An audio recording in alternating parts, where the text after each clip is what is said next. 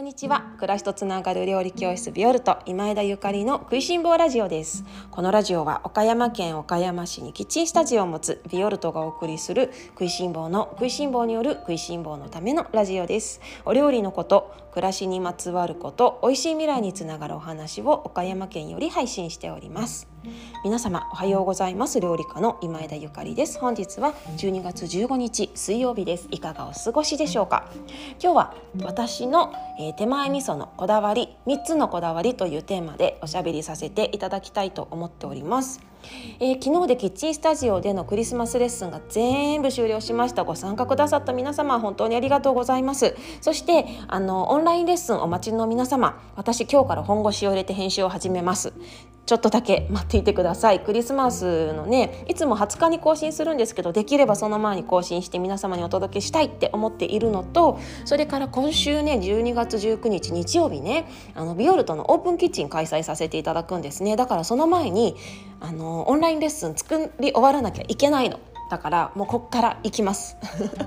こっから行きます。メールの返信とか遅かったらごめんなさい。そのせいかもしれません。で、えっと、19日のオープンキッチンなんですけれどもこちらは、えー、岡山市北区丸の内にありますビオルトのキッチンスタジオをあの誰にでもお越しいただいてそして商品を手に取っていただけるようなイベントとなっております。11時から16時半の、えー、開催予定となっております。詳しくはホームページに記載しているんですけれども、えっと、ご予約などは不要です。今回はゲストトに蒜山工芸のエリカさんとそれから手島で蜂蜜をあの養蜂家をされているソエファームのソエちゃんが来てくれます。もうね本当に贅沢なあのゲストです。しかもその贅沢なゲストが2人いっぺんに来てくれちゃうとか本当盆と正月が一緒に来るぐらいのあの豪華さですのでぜひね皆様あのお近くの方そして時間がねあ30分あの余裕があるかもぐらいのあの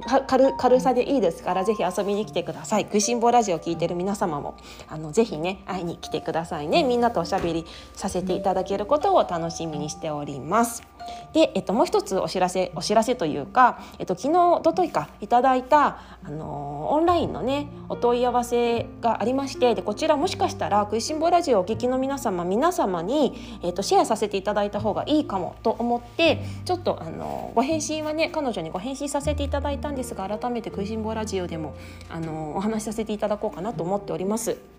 あのオンラインチームも気になるしあの星部にも興味津々でで入ろうかなと思っているんだけれどもでも実はキッチンスタジオのレッスンにも行ける時は参加したいなって思ってるそんな時はどうしたらいいですかっていうようなあのお問い合わせだったんですね。であの確かに迷ってる方いらっしゃるかもと思って私なりのあのアドバイスというかご返信させていただきたいと思います。えっとですねまず星部に興味が津々の方あの星部のねえー、っと募集は今月末募集させていただく予定なんですけれどもあの星部への参加と参加できる参加資格はビオルトのオンラインチームメンバーのみなんですね。で、えっと、いつでもいつでもご入会いただけるのではなくって期間を授けてこの間からこの間までに申し込んでくださった方のみ、えー、ご参加いただける半年間ご参加いただけるような形にしたいと思っておりますので、えっと、私が募集をオンラインサロンの中で始めた時点で星あと星部じゃないオンラインサロンにね入られていないと星部には今回は入られ入ることができないかもしれません。だからひとまずは、えー、オンラインチームの方に、えー、入っていただくのがおすすめこの場合おすすめです星部にご興味があるのならばね。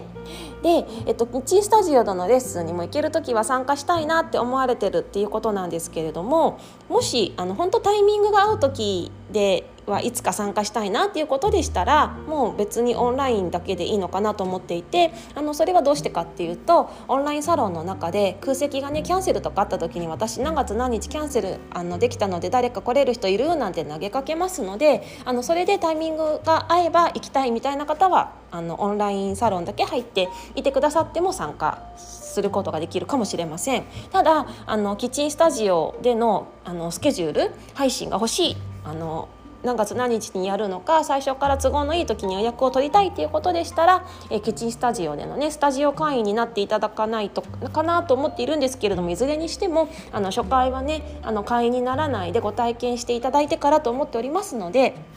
まずオンラインチームに入っていただいてそしてあのキッチンスタジオ参加したいなと思った時にご相談いただけたらいいのではないかと思っております。あのちゃんと説明できたかな？でね 今回このあのお便りくだお便りじゃないね お問い合わせくださった方はねいつも食いしん坊ラジオ聞いてくださってるんだってであのその問い合わせの中に「太陽ヤギ座月天秤座です」みたいに書いてあって。もう聞いてないしみたいな。聞いてないけど聞きたかった嬉しいっていうやつですね。あのもうすっかりビオルトが料理教室だけれどもあの私が星好きなことがみんながあの周知 されていて分かってくれていてあのお便りお問い合わせくださる時にね「あのヤギ座です」って言われたら「あヤギ座さんなんだ。しっかりしなきゃ」みたいなね私も。とかねあの月一線ビーザさんなんだなって私と似てるかもとか思ったりとかあの勝手な妄想ですけれどもお会いするのがねますます楽しみになりますので。あのちょっと皆様もね何かお問い合わせする時とかねあの書いてくださったら楽しいなと思いますしキッチンスタジオにお越しの方はね私によく聞かれますね何座ですかなんてね私もすぐ聞くので皆さんすぐねもう私に聞かれてみんなの私星座を覚えてるんですけれどもそんな楽しい料理教室です。ご参加楽しみにお待ちしております。では今日の本題に移りますね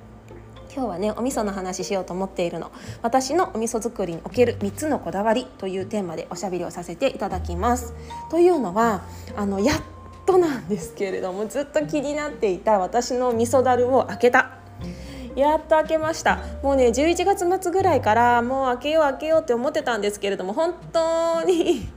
あの本当にちょっとなんだろう頭がいっぱいでゆっくり味噌のねあの樽をね開けれる状態じゃなかったんですよね。でクリスマスのことも考えなくちゃいけなかったしもうちょっとあれこれ頭をねあのあれこれいろんなことを考えていろんなことを行動してしまうとぐちゃぐちゃになりそうだったのでもうこれはクリスマスのキッチンスタジオでのレッスンが終わってから開けようと思ってで昨日スタジオのレッスンが全部終わってであのお茶碗とか洗いながら片付けをしてであはっと思ってあ冷蔵庫も洗っちゃおうなんて思って冷蔵庫も洗ってであいける味噌も開けれると思って味噌も開けたっていうことですね。で私のあのお味噌2021年のお味噌の仕上がりはどうだったかというと上出来でした上出来です実はね今回のお味噌私にとってもあの初めてなことだらけだったの。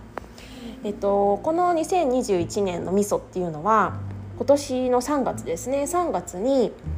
えー、オンラインの味噌作りワークショップで作ったものなのね。えっと、今までは味噌作りワークショップっていうのをずっと開催してきているんですけれどもそれこそ今回オープンキッチンに来てくださるゲストの蒜山工芸のエリカさんとねあの一緒に作ってたんだけれどもでもこのコロナ禍になって、えみんなでちょっと集まれないねって今年の3月になってじゃああのチャレンジでねオンラインでえー、私が皆様にお味噌作りの動画を、えー、お配りしてでみんなにもあのみんなに素材もあの発送してで一緒にそれを見て作ろうみたいなあのオンラインの味噌作りワークショップを開催させていただいたんですねだからあの私もね今年お味噌をね初めて岡山のこのキッチンスタジオで作ったんですよ。いつもだったら昼前に行って昼前でエリカさんたちとワイワイ言いながらあの作ってたんだけれども今回初めて作ったのだからね実はちょっとだけあのどんな風になるんだろう今日今までとは同じにはならないんだろうなって思ってたのね。で昨日ちょっとドキドキしながら開けてみてで食べてみてめっちゃ美味しくってあ美味しいよかったって一安心してるところなんですね。もうカビ一つなかったです。全くない。あの岡山市はなかなか暖かいし湿度もあるんですけれどもカビ一つなくね本当に美味しいお味噌になりました。ただやっぱり蒜山に置いておくのと岡山に置いておくのとはあの蒜山っていうのはね岡山のことをご存知ないご存知ないっていうかあまり地理がわからない方にお伝えしておきますとお話ししておきますと岡山のもうほんと一番北のところで鳥取の県境なんですよ。鳥取県と岡山県の県境なのね。で高原地域で標高 500m ぐらいかな。あの雪も降るし夏は、まあ、最近はちょっと暑くなってきたけどそれでも岡山市に比べたら涼しいのね。だからこれまで私蒜山にお味噌を置いて熟成していたんだけれども今年は初めて自分の岡山市のキッチンスタジオに置いていてであの確実にいつもよりもちょっとあの温度が高かったと思うのでどうかなと思ってたんだけれどもすごく美味しくて安心してるの。ただねあの確かに昼前に置いておくよりも熟成が早いです。熟成が早い。いつもだったら12月のこの時期にあの開けるとねまだまだ黄土色なんですよ。まだまだ黄土色なんだけれども今回もうねしっかりいい味噌に仕上がってました。ですね。あの皆様どうですか？この「食いしん坊ラジオ」もしかしたら、えー、と今回の2021年のビオルトとヒルゼン工芸さんの味噌作りワークショップにご参加くださった方聞いてくださってるかもしれないけれども皆様開けられましたか？あのどうだったかなって私もねちょっと心配というかみんなできたかな美味しくできたかなって思っていますのであの美味しくできたよっていうコメントもあの聞きたいしそれからもし失敗してしまったとしても何かあのアイディアがねなんか次への次へ次への次美味しく作るための何かあの手助けというかアドバイスができるかもしれないしいやそれ全然大丈夫だよっていうこともあるかもしれないのであのご参加ねくださった方何かコメントでも、まメールでもいいのでお知らせいただけましたら嬉しいなと思います。で私のはあのもう12月この15日になってねまあまあの出来上がりです。もうすぐにあの容器に入れ替えて冷蔵庫に移しました。これまでは常温でキッチンスタジオのあの常温の状態に置いておいたんですけれどもあのもうこのままでは熟成がどんどんどんどん進んでいってしまうので、えー、容器に移して冷蔵庫に移しました。ですので皆様もお味噌ができたらもうこれ以上熟成しなくていいかなって思ったらね容器に移して冷蔵庫の中に入れていただけたらと思います。すごいたくさん作った人はちょっと冷蔵庫に入れるね場所があの難しいかもしれないんですけれどもまあ冬の間はさ本当寒いところに置いとけば大丈夫かもしれない。だけどあのこれからまたね暖かくなって夏になった時にそのまま常温に置いておくと本当真っ黒になっちゃってあのちょっとお味噌汁を作るには、うん、適さないかもしれないので、えー、っとお味噌ね生きてますからどんどんどんどん発酵が進みますので自分の好きな味のところになったら冷蔵庫に移し替えてあげるようにしてあげてください。で私の味噌作りにおける3つのこだわりなんですけれどもあの今回のねお味噌天然の麹菌それから自然栽培の素材そして木だるで作ってるっていうのがこの私の3つのこだわりです。1つ目の天然の麹菌っていうのはもうこれは本当に超レアなんですね。この超レアな あの天然の麹菌っていうのは多分日本中探してもほとんどあの手にすることができないものかと思います。えっと、天然の麹菌っていうのは日本の国の菌と書いて国菌って言われて麹菌ってね。でこのみんないつもこの空気にふわふわ麹菌っているのよ浮いてるのね。でこれは日本にしかいない菌なの。でこの菌が、あの、何かを 熟成させてくれるっていうことでお味噌ができたりとかお酒ができたりとかそれからお醤油ができたりとかするのね大事な大事な日本の宝なんですよこの金っていうのはね。ただしあの最初はねきっと天然だったんだろうけれども今はあの麹菌って米麹とか売ってるじゃないでその米麹についてる麹菌っていうのは培養された麹菌であの研究室っていうかそういうラボでねラボで培養されてあの作られた麹菌なのね。でまあ言ってみればパンとか焼く時にドライイーストと天然酵母ってあるじゃないですか。でそのあのドライイースト的なものですね。これを入れたらちゃんと発酵するみたいなもの。それが今あの一般的に流通しているものなのね。ただ今回私が使った天然の麹菌っていうのはあのー、すごいのよ。鳥取県の藤原味噌えー、麹店さんの藤原さんが、えー、蒜山工芸さんの自然栽培の農薬も肥料も使っていないあの自然のリズムで育っ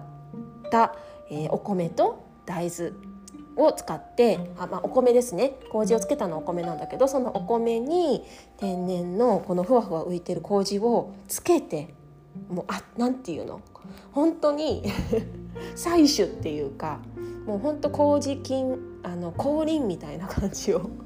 であのそれが麹が出来上がって米麹が出来上がってでそれで、えー、ヒルゼン工芸さんの自然栽培の大豆と一緒に合わせて作ったっていうの。もうほんと唯一無二。